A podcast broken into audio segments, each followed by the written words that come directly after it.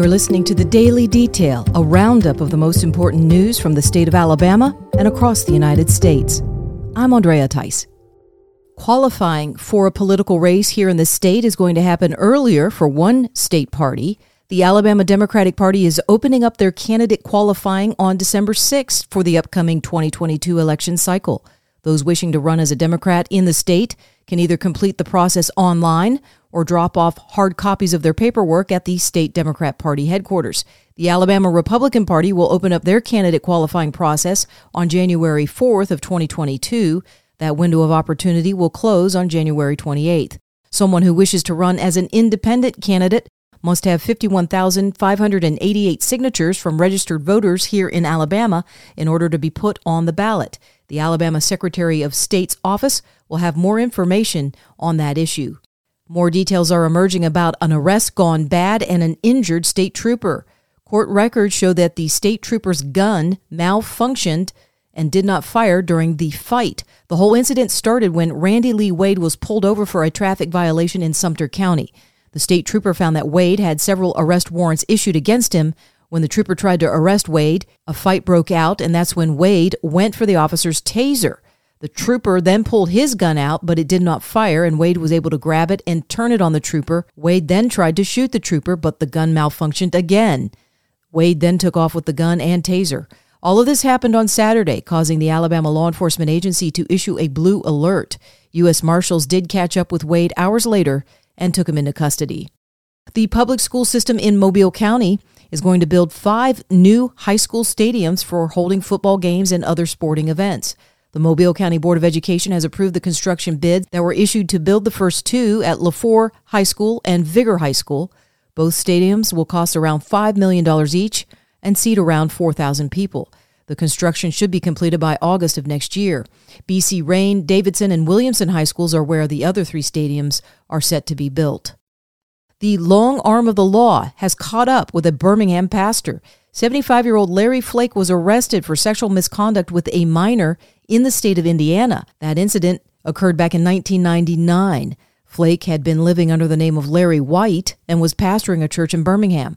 Flake has been a fugitive from the law since 2001 when he did not appear for his trial. Flake will be extradited back to Indiana to face further charges. A motorcycle club out of Auburn has delivered almost 200 bikes to children in need in that area. The Gunners Law Enforcement Motorcycle Club made the donation in honor of fallen officer William Buechner. Buechner was killed in the line of duty in May of 2019. The Lee County Judicial Center, based in Opelika, delivered the new bikes to 180 kids in the parking lot of their facility. President of the Gunners, Ruben Garza, says the community helped them raise over $15,000 in order to be able to buy those bikes. They were then given to Big House, Esperanza House, and the Tallapoosa County Girls Ranch. A tribute to Officer Buechner is stamped on each bike that is donated. For more in depth stories affecting the state of Alabama, go to 1819news.com.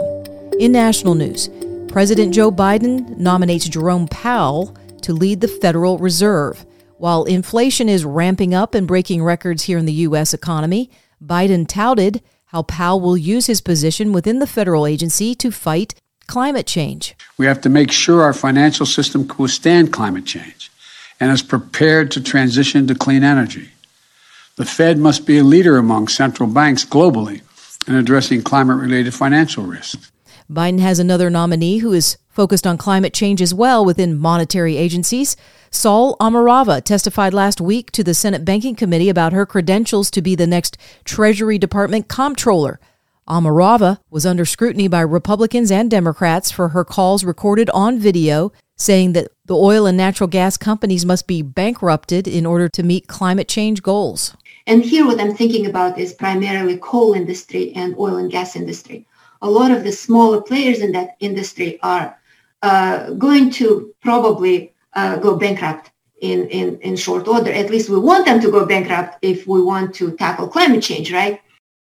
Operation Open Roads is developing among 15 Republican governors. This coalition of 15 states is working to alleviate the supply chain crisis by getting goods off of cargo ships onto trucks and onto American roads. The governors are pledging to clear away burdensome regulations within each state where it's within their executive power to do so. They also sent a letter to President Joe Biden on how he can remedy the problems that have been caused by his own policies in overregulation and stifling of the private sector. The Republican governors are emphasizing the need to address the trucking industry, asking Biden to eliminate outdated regulations there, as well as rescind his vaccine mandate in order to keep current truck drivers on the road and allow for new ones. The states involved range from Arizona to Texas to Nebraska and North Dakota, all the way over to Maryland and South Carolina. A name and a record are, are now publicly released following a vehicular attack on parade attenders in the state of Wisconsin. Darrell Brooks ran his SUV into the crowds in the town of Waukesha while they were holding a Christmas parade. There are now confirmed to be five people dead and 40 others injured, some children in critical condition as a result of Brooks' actions. Now, the district attorney in Milwaukee has released a record on Brooks saying he has an active felony warrant for failure to register as a pedophile sex offender in Reno, Nevada. Brooks was also out on a $1,000 bond for an incident that occurred earlier this November where he also tried to use his car as a weapon. The Milwaukee County District Attorney John Chisholm says the bail amount was inappropriately low considering the nature of the charges against Brooks. There were five women killed by Brooks at the Christmas parade this past Sunday. They were all part of a dance troupe called the Dancing Grannies. Those victims are 81 year old Wilhelm Hospel, 79 year old Virginia Sorenson, 71 year old Leanna Owen, 52 year old Tamara Durand, and 52 year old Jane Kulich. A homeschooling mother in Colorado says that taking more political action in her state has now earned her a raid from the FBI SWAT team. Sherronna Bishop has been sharing a recent event that occurred this past weekend. She's told her story to Lindell TV as well as Real America's Voice.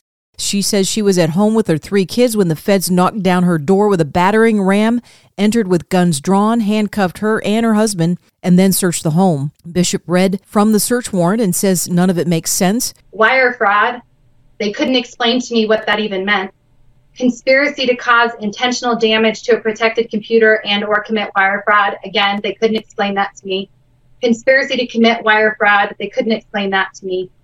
And then they included the other people that they are investigating, including Clerk Tina Peters. Um, this is because I will tell you why they were at my home. They were at my home to intimidate me, to bring fear to my family, to shut me up because I am actively utilizing my First Amendment right to defend and be an advocate for Clerk Tina Peters from Mesa County, who is the only elected official in America who has who has evidence, hard evidence of the um, interference that the Secretary of State of Colorado and Dominion um, has done in our election. Bishop says that the Biden DOJ and FBI are seeking to intimidate and silence those getting involved and speaking out in local politics. I'm a law abiding citizen. I'm very supportive of law enforcement and I love the law. I am I defend the Constitution. And what happened yesterday was um, not something I ever thought I would see in my lifetime as an American citizen ever. Um, I've got to tell you, I had my doubts before, and now I've really got my doubts um, about this organization and whether it can be trusted or not. Every person is making their own decision.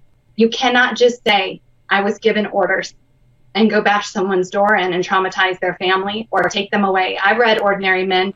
I read the story of the police force um, that carried out the final solution. And with tears in their eyes, they turned children around and shot them in the back of the head. They are responsible for what they're doing.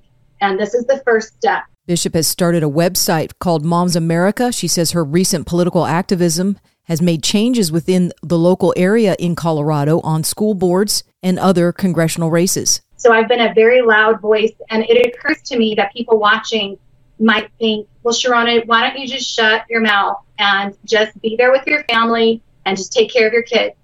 That's exactly what they're hoping you'll think. That's exactly what the district attorney of Mesa County is hoping you will do and you'll think.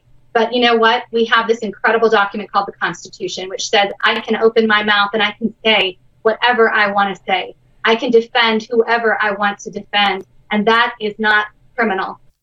You're listening to the Daily Detail from 1819 News. You won't want to miss out on Right Side Radio and host Phil Williams as he talks about guns, saying they're not scary, it's people who are. I've personally spent hours and hours on many ranges, both civilian and military.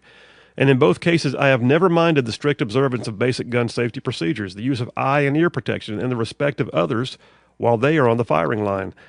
But I've also been the victim of those that have a lesser degree of care and concern. There's some ranges I don't go to anymore because there's no oversight whatsoever.